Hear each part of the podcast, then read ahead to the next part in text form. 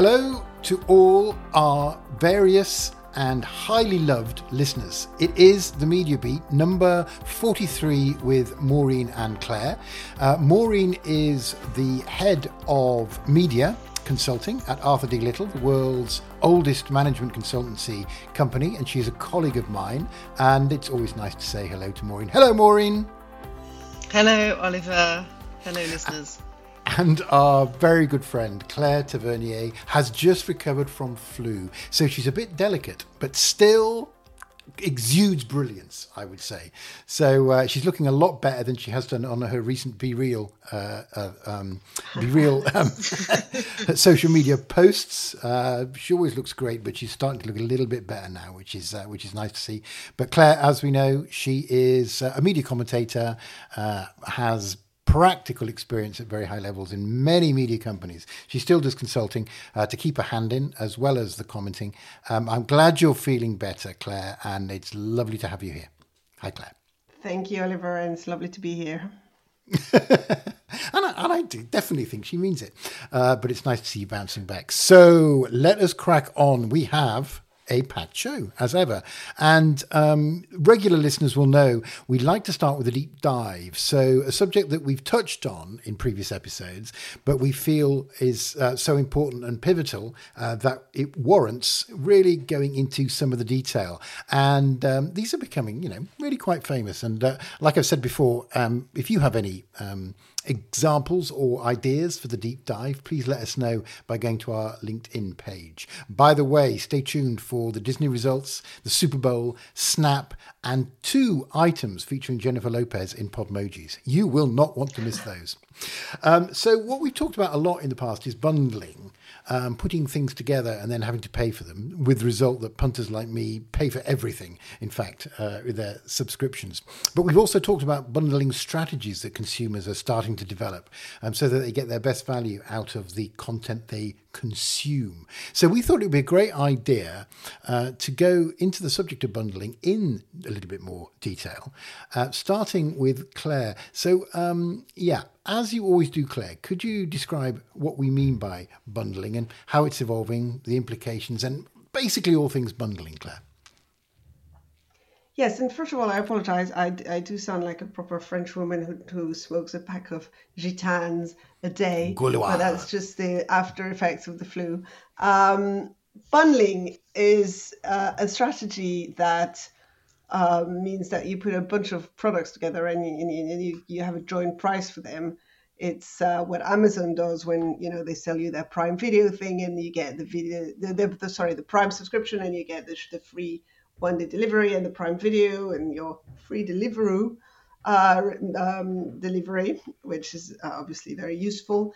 Uh, But it's obviously uh, in the context of television and video video content, it, it came up in the Uh, in the cable years, where cable companies started bundling services into packages, and we have those in the U K. As we in the U K we have them in the U S, where you know you subscribe to a certain package and it's got your sports channel and maybe your kids channel and maybe a couple of other interesting channels.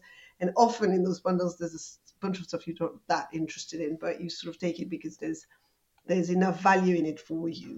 And that was a very successful cable strategy, which is still going on in, in, in many countries. What we've had in the last couple of weeks, and this is why we thought it was interesting to bring it up, is a number of announcements of streaming bundles. So we've talked about, you know, the beginnings of streaming bum- bundles in the past. David Zaslav has talked about the fact that it would be good to create those bundles. He's from the cable world, so, you know, for him it makes a lot of sense.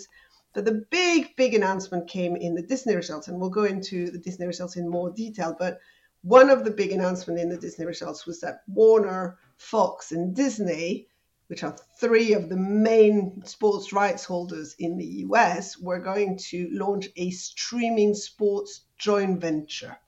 So that was a huge announcement because together those th- three players, I think, control about eighty-five percent of sports streaming rights in the U S.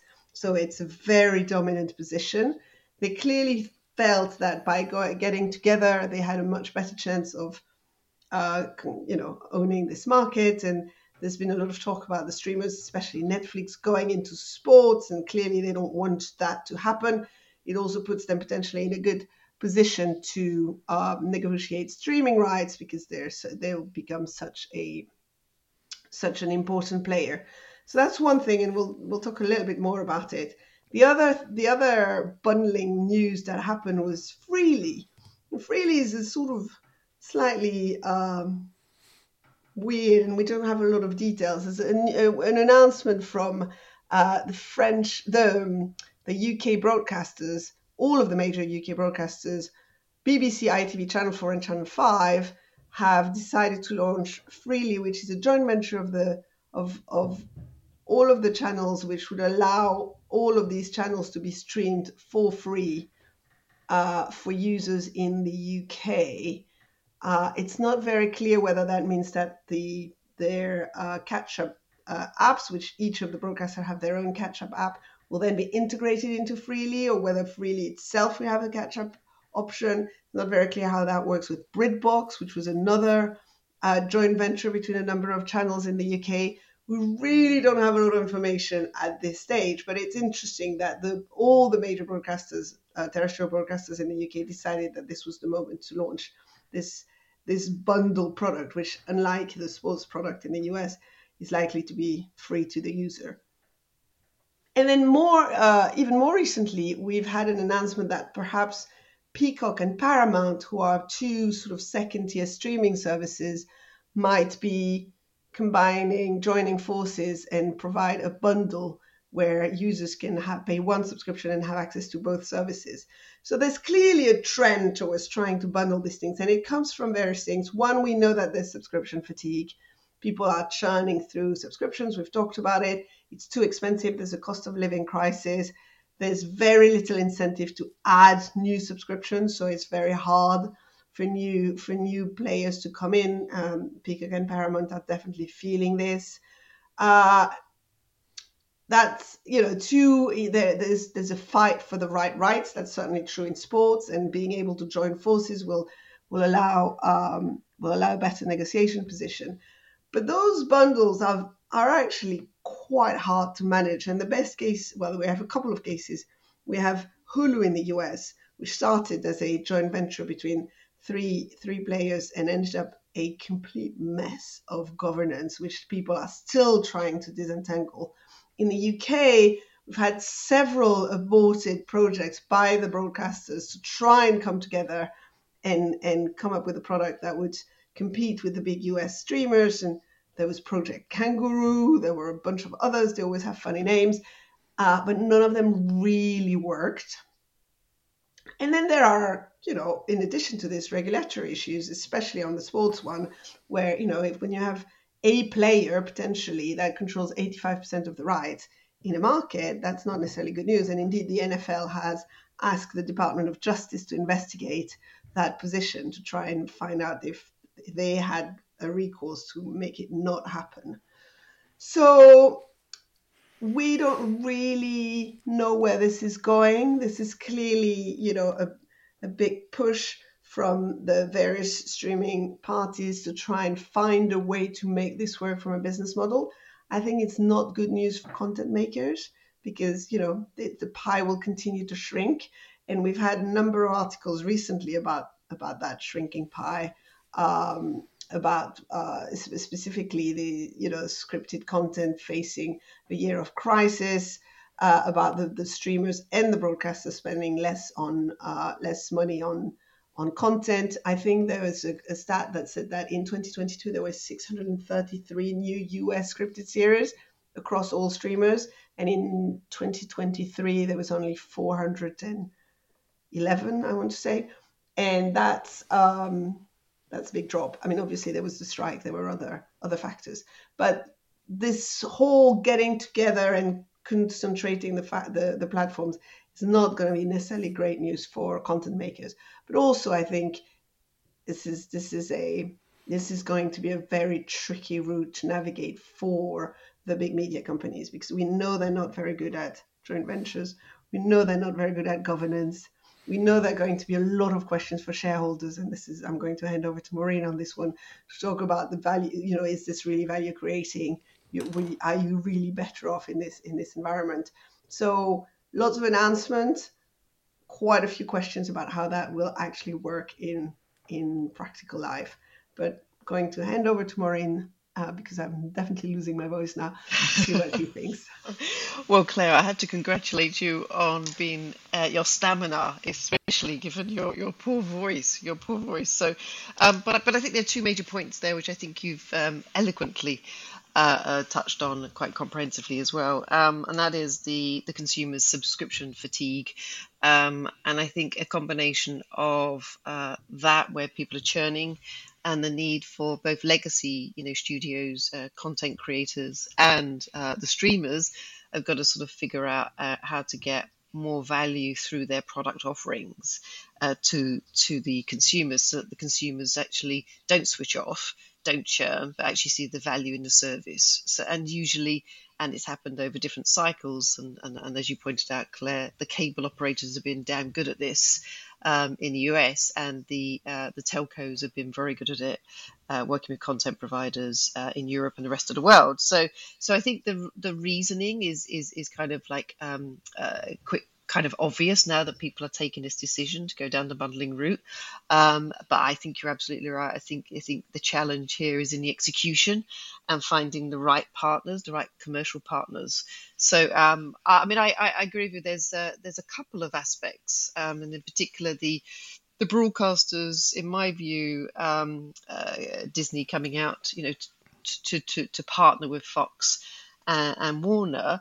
Um, the the obvious omissions there is C B S and N B C Universal, um, and you know that that's probably due to they do not want anything to be held up in this uh, particular venture of theirs, um, um, and there would be some regulatory issues, so there'll be some real concerns if if all of them sort of jumped into bed together. So I think I think I think the partnership selection is going to be critical. I, I think there's going to be you know uh, cross industries, so there may well actually be similarly. As you know, fifteen years ago, twenty years ago, um, more telco operators getting involved um, because they're damn good at, at being able to look for added value services across their sort of more commoditized offerings. So, so yeah, I think I think a combination of um, subscription fatigue and you know the need to actually show uh, value added services is is key. I think I, I will pick up on on on, on your point on um, content. Uh, content spend. I think a lot of that drama uh, fall off, your six hundred thirty plus, you know, compared to the four hundred is, is, is a big factor as a strike, uh, for, for sure. There was a bit of plateauing in spend. Um, if you look, though, across uh, now Disney, Netflix, um, H B O and others, the spend has picked up. Um, but but I think you're absolutely right. The allocation that's, that spend's going to going to veer more towards docuseries, non-drama, non-high end. So um, we wonder whether it's more drama related than it is across the board. So that's going to be really interesting. But yeah, fascinating bundling. Bundling is, is going to be really interesting. I think we're going to be talking about bundling for the rest of the year, for sure. Also, I want to add something that I forgot to say. Apparently, this new joint sports joint venture is being called Spoolu. Which I think oh, really? I didn't see the name. Yes. I mean, that's not the Hulu. Official name, but that's what the media is terming it because there's yes. Hulu and it's sports. So ah, it's Hulu.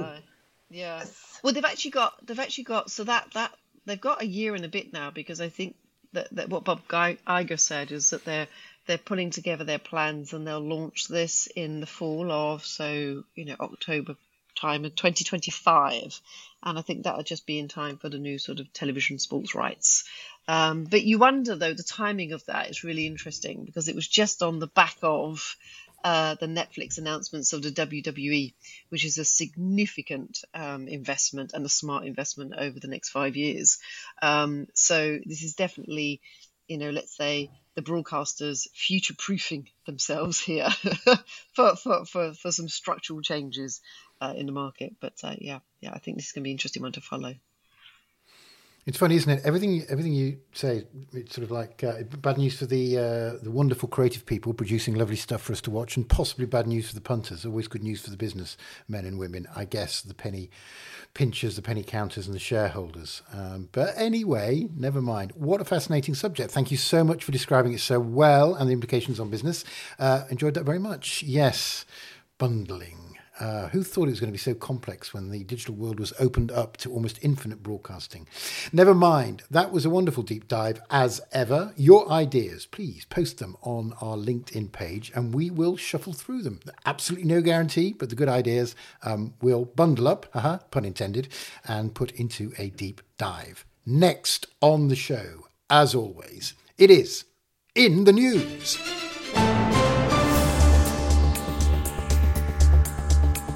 And In the News this time uh, focuses on, uh, well, several stories. The first one, Maureen, our roving reporter, is outside Disney H Q right now uh, and is uh, just about to uh, file her report on the Disney results. Over to you, Maureen.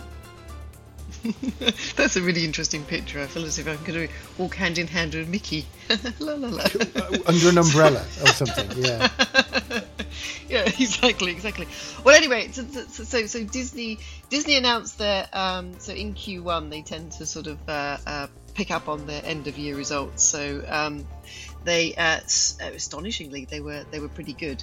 So there was a significant profit boost, which was uh, pleasing for Bob Iger, uh, especially given in the wings he has all of the activists uh, waiting to pounce on him, in particular Nelson Peltz.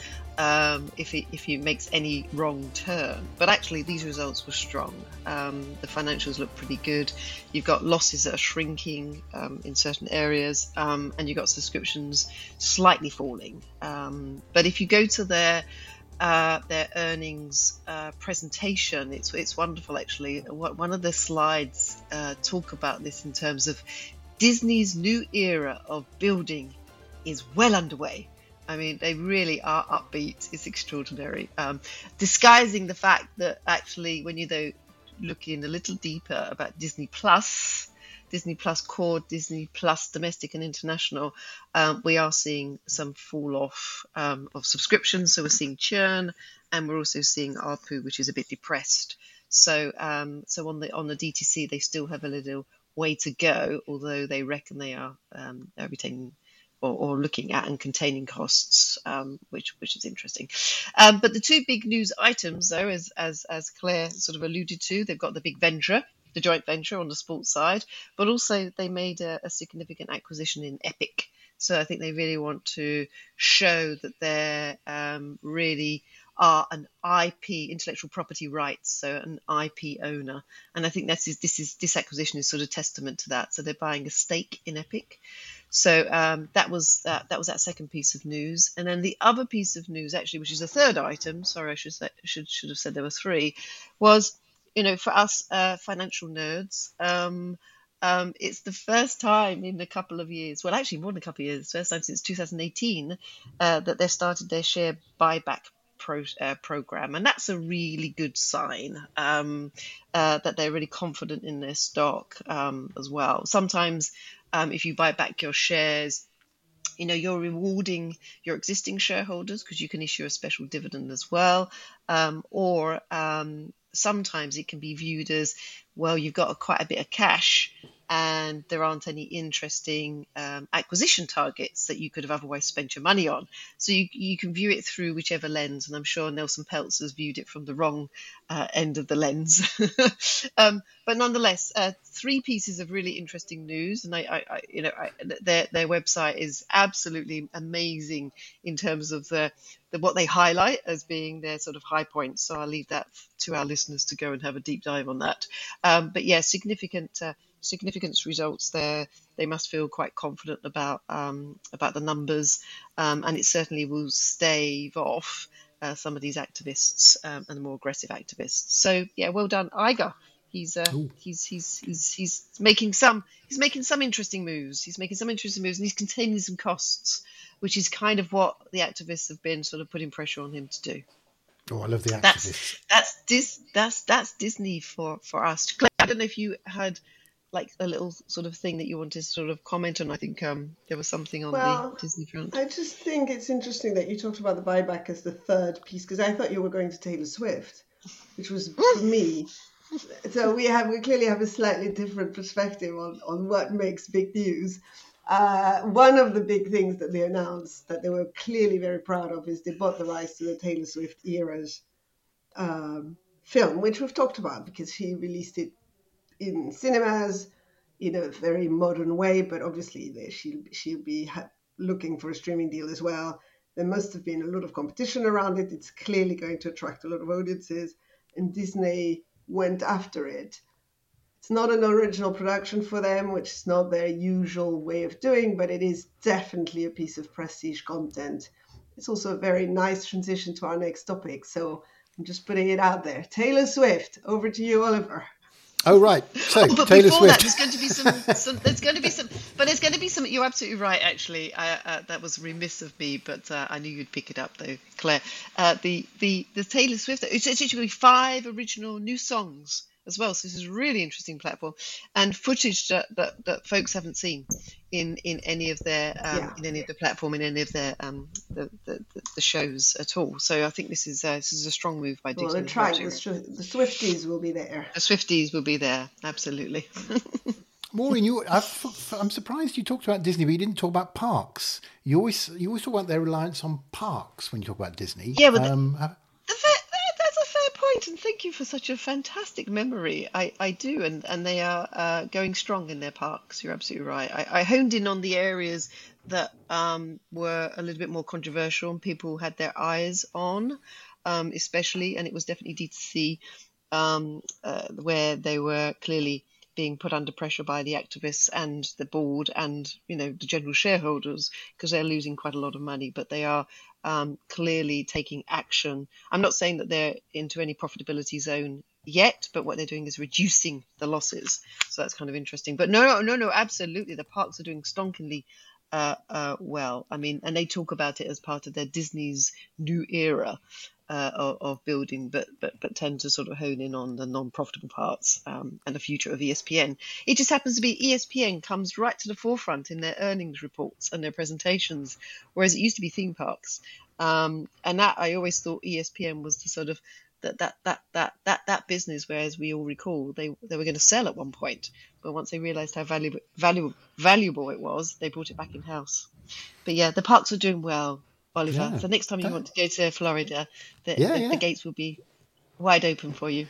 Oh, brilliant! On our little roller coaster. Yeah, well, yeah, that's right. Yes. I used to, yeah, I used to take my nephews to a place called Cedar Point, which uh, is the most terrifying uh, and and the best uh, roller coaster park, and it absolutely fleeced my wallet and my um, central nervous system. But it was worth it. It was fun. They used to love it. Uh, my little American nephews. So um, yes, we've teased the next item, um, and thanks for that, Maureen. That was uh, you're, you're typically um, well researched and uh, an excellent analysis um, with uh, the Super Bowl. So. Uh, my wife said to me on Sunday, oh, we're watching the Super Bowl then. I was like, what are you talking about? You like football. You, you've never, ever, ever, ever, ever mentioned American football once, ever, in the thirty years we've been uh, dating and married.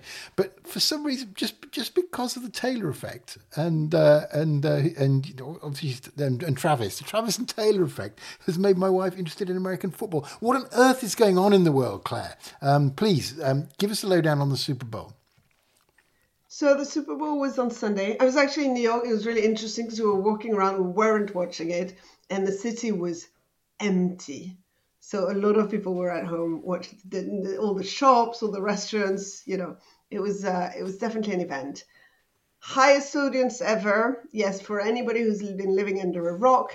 Uh, Travis, Travis, Travis Kelsey, is that his name? Travis Kelsey, really yeah. Bad.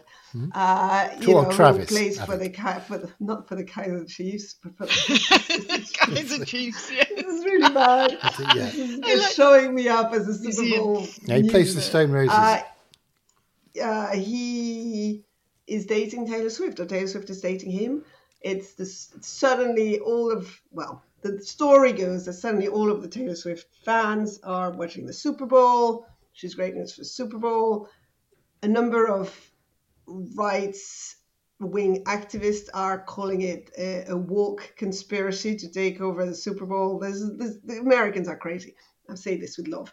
But anyway, the Super Bowl uh, was watched by one hundred twenty-three point four million viewers across all platforms, which is up seven percent versus last year, which will make everybody very, very happy. Obviously, the very, very large majority of this audience is in the U S. Yes, probably a few people were out there, uh, like your wife, uh, Oliver, but the, this is this is very much a, a U S experience for, for, for people. I'm going to say something that I've read somewhere that made me think. The Eurovision Song Contest was watched by one hundred sixty million people last year. Whoa. So Super Bowl, yeah, it's big, but actually Eurovision is way bigger. Uh, obviously, that's across a number of countries. It's a very different crowd. It's the fact that it's across a number of countries means that it's much harder to monetize in terms of advertising. And of course, the Super Bowl audience is interesting because of that, because it means if you put an ad and the ad rates, you know, in the Super Bowl are the most expensive that you can buy in America. But if you put the right ad in the middle of the Super Bowl, you will have one hundred twenty-five million people watching it. And every one of them is in a country where they can buy your product. Whereas if you put an ad in the Eurovision, well, either they're going to be country by country, or you're going to have to find a product that everybody in all of the countries where the Eurovision is can actually buy, which uh, means that you have to do a, a multi-country campaign, which uh, ad agencies are famously very bad at doing. So those two things are not directly comparable, but I think it's worth mentioning that, yes, the Super Bowl is very, very big, but it's not as big as others. The other thing, interesting thing that happened at the Super Bowl is that the storyline of it was so perfect that it's obviously going to become a Hollywood movie. Everybody wanted Kansas City to, well, everybody. A lot of people wanted Kansas City to win because obviously that would have meant that Taylor's boyfriend would, would win. All the new fans, let's put it that way, were really, they started badly. They were playing against San Francisco. Uh, the whole beginning of the match, they were being dominated. And then in the in overtime, oh my God, it's like a Hollywood movie. In overtime, they finally scored a touchdown. And I say this hoping this is the right terminology. And oh, several, or whatever. They ended up winning the game at the very, very last minute. Oliver is laughing at me. At the very, very last minute, in a perfect storyline, Taylor rushed onto the onto the field and embraced her hero. And it was also beautiful. She'd flown over from Tokyo where she was giving a concert. There was a there was a, a communication, a P R statement from the Japanese embassy to the U S to say yes, they had calculated it and it would be fine. So Taylor had the time to finish her concert in Tokyo and still be on time for the Super Bowl. I mean, the whole thing just took on a life of its own, and it was the perfect ending. So well done to them. I'm waiting for the movie on Netflix now, and um, yeah, Super Bowl forever, I guess. I don't know. I'm, I'm, a, I'm a Detroit Lion fan. I'm going to say that, even though I don't know anything about this game, I'm a Detroit Lion fan.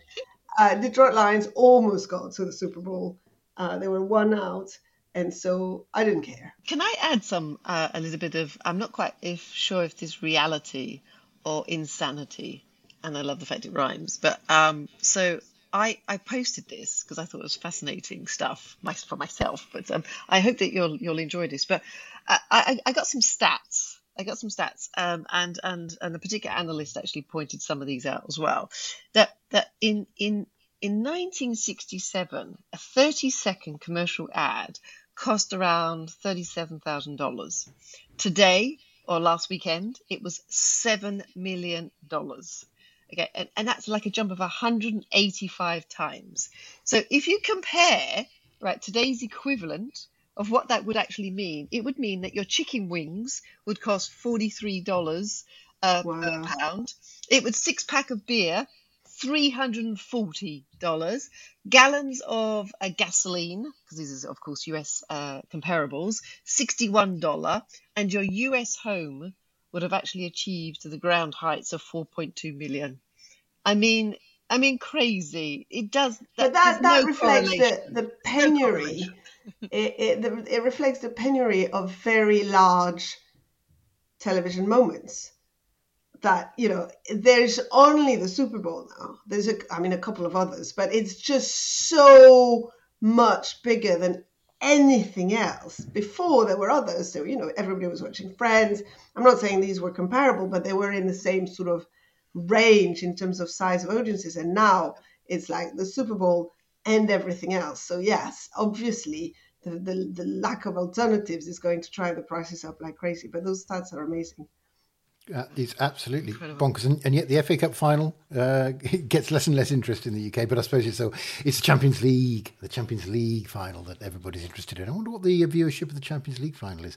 But the uh, American football, the scale of it is absolutely mind-blowing, considering how it dwarfs the Premier League and how global the Premier League is. Well done, America, you crazy, lovely people. Uh, that's fantastic. Oh, we have another story now. It's one from Maureen. And um, the headline is... Snap! Exclamation mark. Maureen. Oh yes, so so so um, right, so the results came out, and this is another thing that Claire and I are always debating and discussing, and that is, if you're a listed business, you've got to manage the expectations of your audience and your stock market. So, so so Snap came out. Everyone sort of focused on on Snap because no one really kind of knows if it's going to survive or not. It's in the second tier, um, and and its performance was a real mixed bag.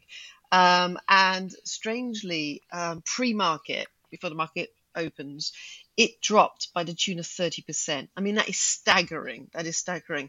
But when you then start to unpack what were the results and why did the market react so badly, it clearly is just simply managing expectations. So, for example, you know, it had. Um, I'm gonna I'm gonna talk about two two sets of numbers here. It just slightly missed its revenue by about five percent. Okay, it it. I mean, li- literally, you know, one point three six billion compared to what it said it probably could achieve, and that was one point three eight. I mean, uh, you know. Not staggering really by way of a delta. Okay, and then what it was. What it what it had managed to do there was increase its subscribers or users, I should say, and all the stats associated with, you know, all the metrics about the um, average daily users and the like, and that was up. Um, however, if you if you did the maths, they're obviously um, only retaining or acquiring um, new users that are are not as monetizable, so they're not they're not achieving the sort of high A R P U equivalents. So um, that's. That said, that's why they slightly missed uh, their revenues. But as you can as you can equate, you know, to really, you know, really lambast uh, them on their stock price by a third for just slightly missing the revenue uh, forecast and, you know, being up on the users is quite a staggering reaction. Um, now, I don't know where Snap is going to sort of come out of this doldrum, uh, but they clearly do need to start to sort of reposition themselves and manage and manage the market um, better than they are doing at the moment. But so um, they have their, their profit metric is is is is not as not as great, but there's a lot of restructuring charges that have gone through, which means they actually are taking action. They are trying to get new users in. They're trying to extend the engagement. They're just not getting rewarded for it. So, so I just found it quite staggering that it is another classic case, case of managing expectations and managing the city. And I think beyond the managing expectations, which they clearly messed up, it's the narrative. You know, they don't have a clear narrative. They didn't have a clear. They didn't have any stories. What we're seeing in a lot of these new sets of earnings is people coming in with big announcements. I mean, we've just talked about Disney. Disney's obviously much, much bigger than Snap. But, you know, one set of earnings, three, four, I think, in the end, when we counted Taylor, you know, four major announcements that were there to excite the market, to get people excited. We had the same when we were talking about Meta. We actually we specifically said Google had a problem with the narrative and didn't have the stories that were exciting the market, and their result, not quite as dramatic as Snap, but also not very well received. I think the market, in these uncertain times, they are looking for this company to tell them, this is what we're doing, this is where we're going, these are signs, actions that we're taking, and it's not just about fulfilling the financial obligations, it's having a very, very strong strategic narrative. And it's very possible that Snap has that internally, but they did not communicate it to the market in a way that was compelling. So, yeah, it's interesting. Uh, and I, I agree with you, probably a little bit unfair as a reaction, but it's it's not good. It's not good market management.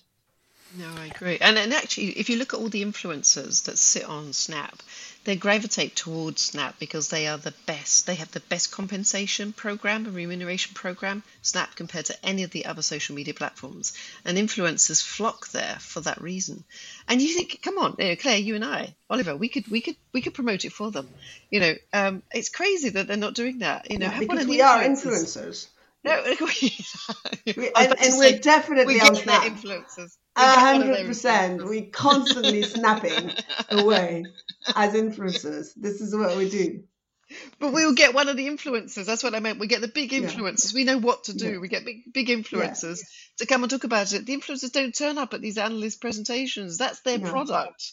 They should, you know. It's like showcasing your, your, your, you know, your Procter and Gamble toothpaste. You know, you, you've got to show your product.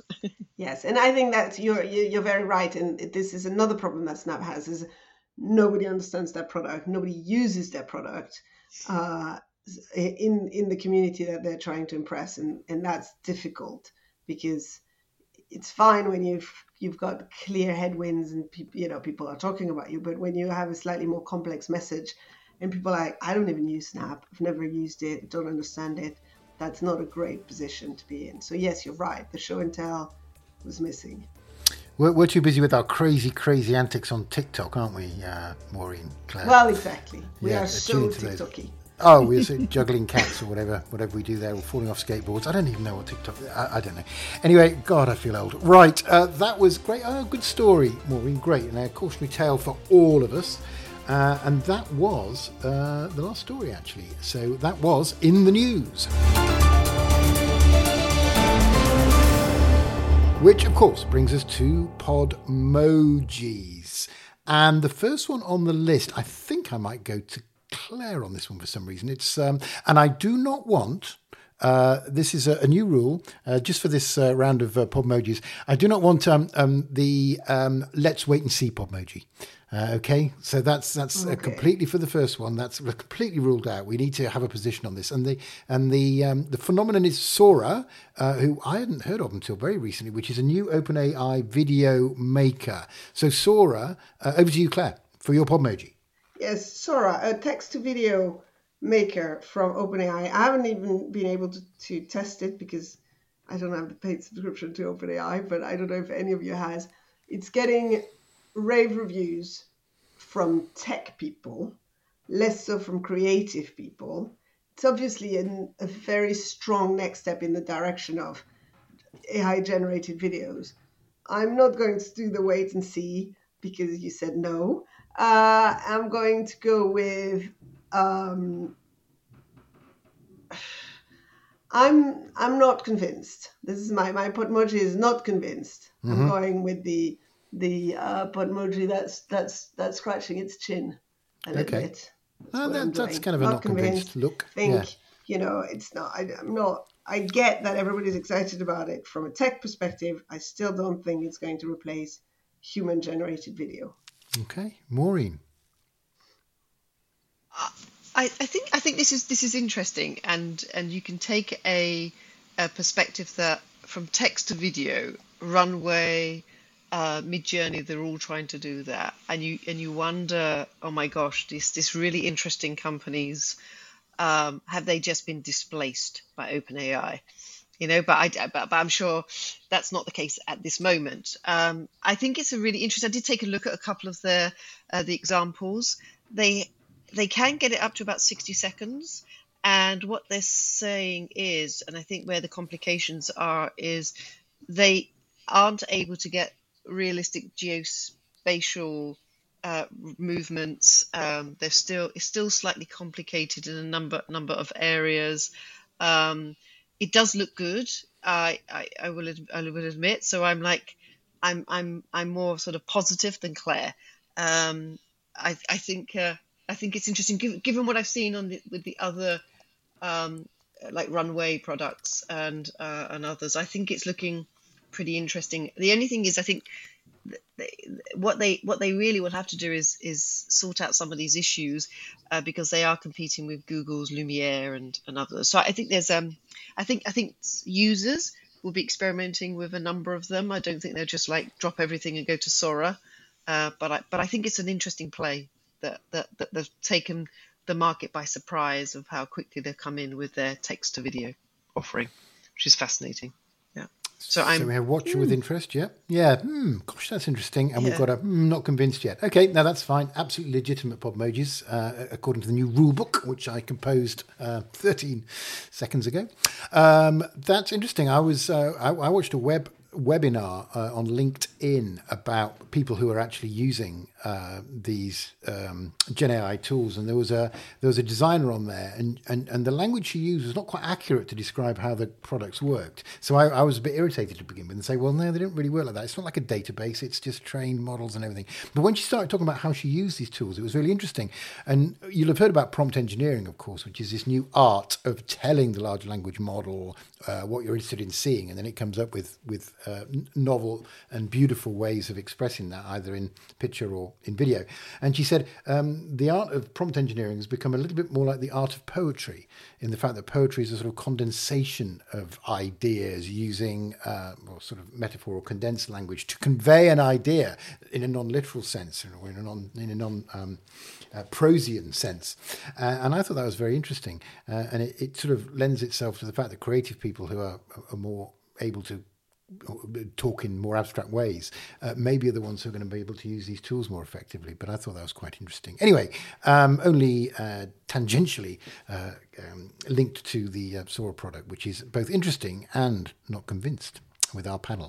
Let's move on to something that we're all convinced about. Uh, I'll start with you, Maureen. The classic uh, Dunkin' Donuts ad featuring superstars um, Jennifer Lopez and uh, Mister Lopez. Mister Lopez and Matt Damon and Tom Brady. I mean, I loved it. I thought it was going to be so cringeworthy, but I loved it. It's wonderful. And, you know, Ben Affleck is actually quite a good dancer. I mean, the whole thing where just one phrase where he says, and he's sitting in the car before he goes in and does his dance. Um, he says, well, you know, she comes into my work, you know, so I'm going to go into her work, which is like she's... Which is, I think, is a play on the fact that, that she's launched a new film or something, she being J-Lo.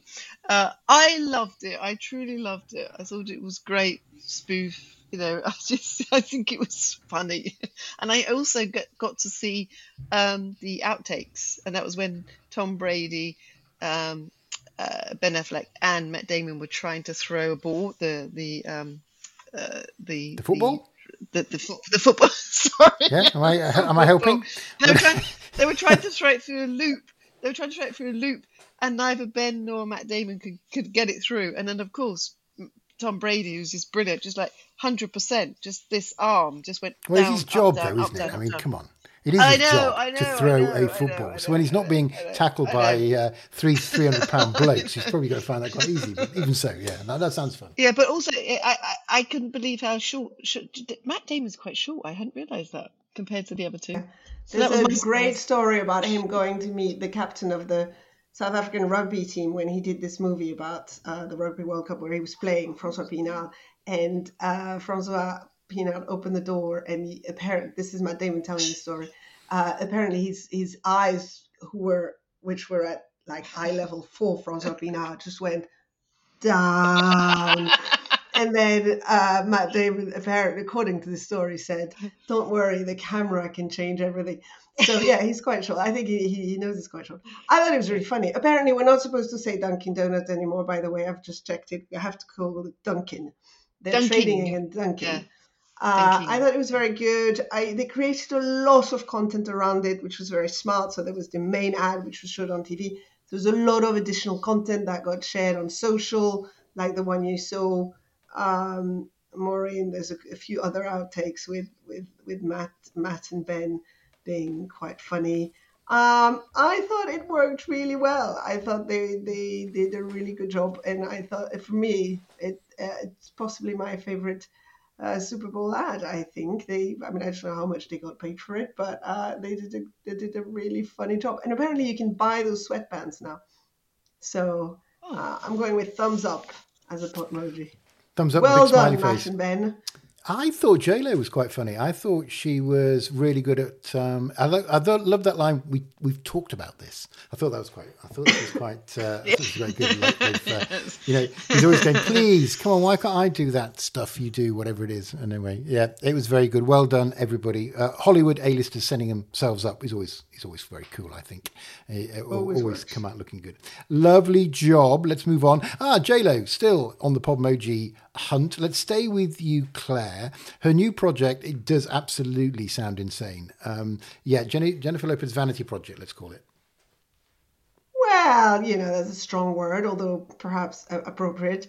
She's just uh, sent, she's just spent twenty million dollars film, recording an album and filming a film that sort of celebrates her love story with Ben Affleck, even though a lot of people told her not to do it. And then there was a big article in um, in Variety about how a lot of people told her not to do it, but she still did it. The reviews are, I'm going to say, mixed. A few people actually quite liked it. Most people thought it was insane. And why would anybody want to do this? And who let her spend that much money on this? I don't know. She had fun. Uh, it's... It's entire. I'm not going to watch it, but you know, good for her, I guess, to just do exactly what she wants, which is this crazy, bonkers movie about musical about where Ben Affleck doesn't feature really, I think, except being he's disguised in something else. But it's um, it's a musical movie about her life uh, up to this point, and it has princes on horseback and animals and various other things. And a Podmoji sound. Cherry on the top. Uh, bonkers. I don't know bonkers, what's a bonkers. Yeah. Ah, there must be one. There'll think, be one where the know, eyes are like going. The, uh, uh, yeah. uh, clown's hats and yeah, that's me. Just going and a tongue stuck okay, out. Go yeah. for it. Yeah, you go for it, girl. Uh, from the Jenny from the block. Uh, Maureen from exactly. the um, office. just, just, I'm frowning. Just why? Why? I have to say though, she's she's got into shape. She looks gorgeous. Oh yeah, she looks amazing. She looks Good absolutely amazing. Yeah, yeah. yeah. She um, pretty much yeah, always weird. does, to be fair. Mm. Weird. weird. Okay, uh, pretty similar. All right. Uh, let's move on. We're running out of time, actually. Let's go on uh, quick. Uh, quick. Netflix slash Expedia. Um, I don't even understand that one. But Maureen, explain. And and Podmoji. So, so yeah, yeah, uh, yeah, yeah. Pretty uh, like you know. Oh, why not? Good, good, very good. So Expedia is a travel company. Netflix is a uh, a content uh, uh, T V film company. Uh, they they're getting together. They're getting together. They they they'll what they what is being labelled as a one of a kind uh, partnership that will engage you know ad funded. Um, ad supported um, members and branding, and you know uh, Netflix would become a destination for all advertisers and advertising more broadly. Expedia is great for going to you know any any place on earth.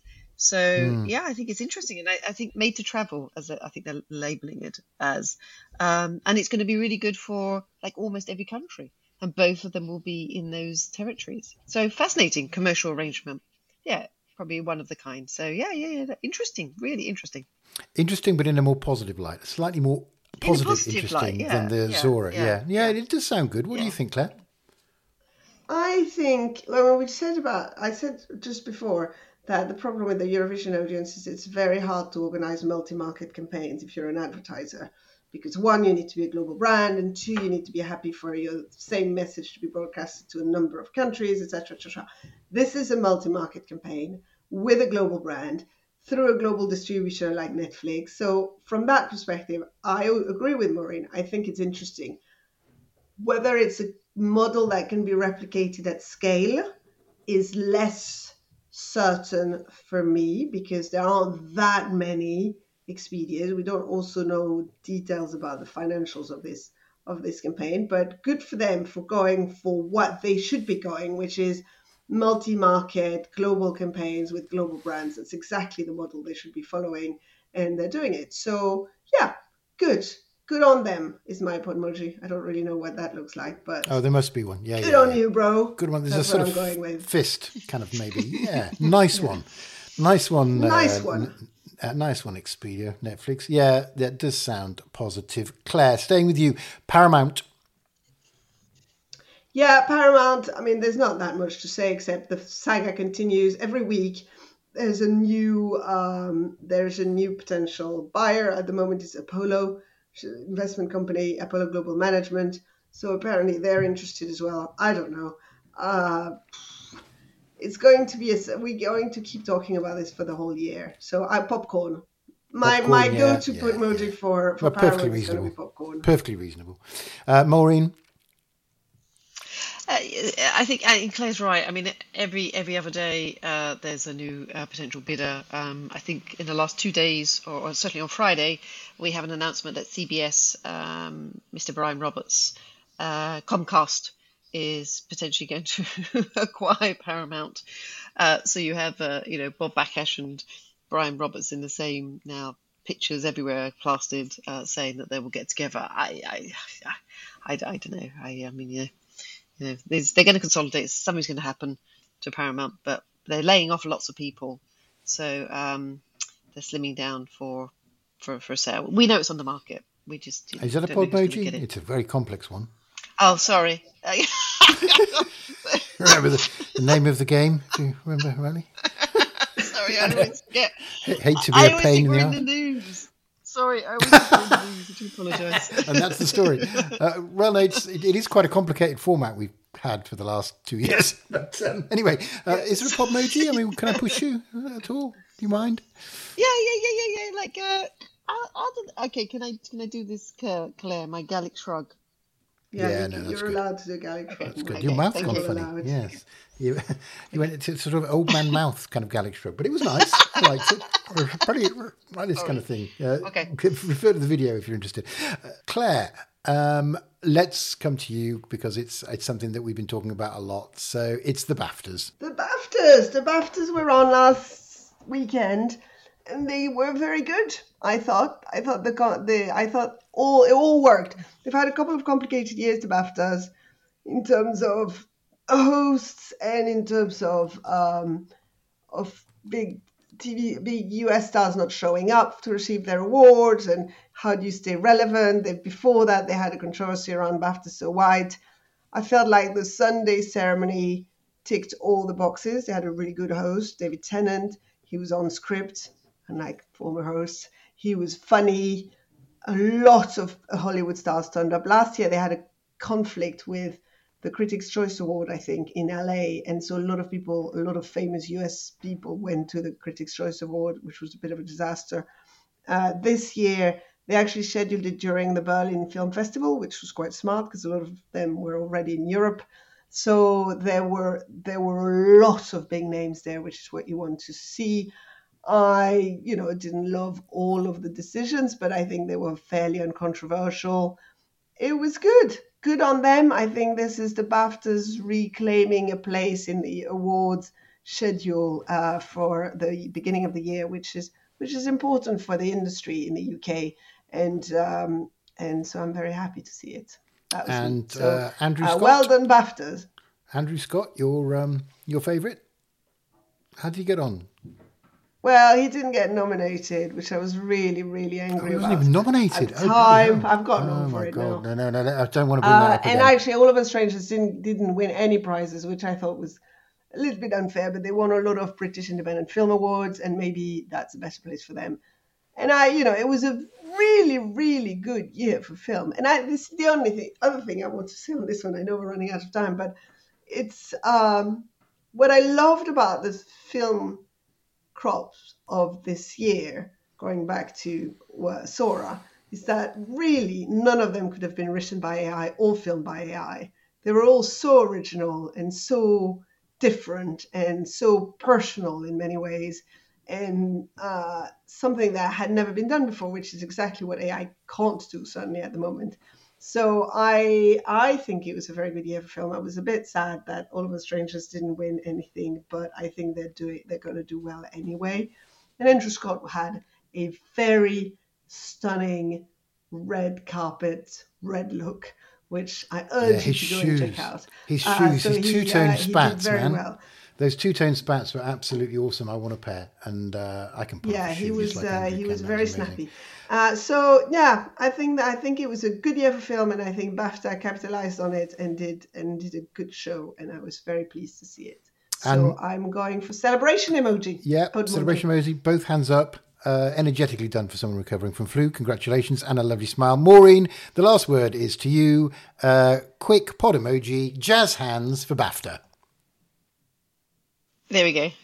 Yeah. And that's it. And the, okay. document, the documentary on Navalny was also um, up there. No, not Navalny. Navalny no. won last no, year. Okay. This year, uh, twenty days in Mariupol okay. won, which is an ah. amazing documentary. Very distressing, but very important. And the guy who came to collect his award was quite sober, and uh, you know, it, it was yeah. it was it was a it was a moment that he, I think it worked very well. Uh, and if you haven't seen twenty days in Mariupol or the Navalny documentary, actually, both of them are extraordinary, and you should absolutely look them up. Brilliant, and I like that. That is good to have a tip at the end as well. We've done a lot of movie tips. Um, I'm going to I'm going to follow that one. Uh, ladies, thank you so much. Yet another bumper episode, which we didn't have enough material, we thought. And yes, we're bang over the fifty minutes as ever. Uh, so much to say, so little time. Thank you so much for your contributions. And uh, bye for now, Claire. Thank you very much, Oliver, and bye for now. And next time, I hope to have my full voice back. Let's hope so. Uh, but even even you at like ooh, seventy-eight, eighty-five percent uh, was well worth listening to. And farewell, of course, to Maureen. Bye-bye for now. Bye-bye for now. Thank you. And thank you, Claire. And indeed, yes. And from me as well, uh, have a wonderful time until the next one. But until then, bye-bye for now.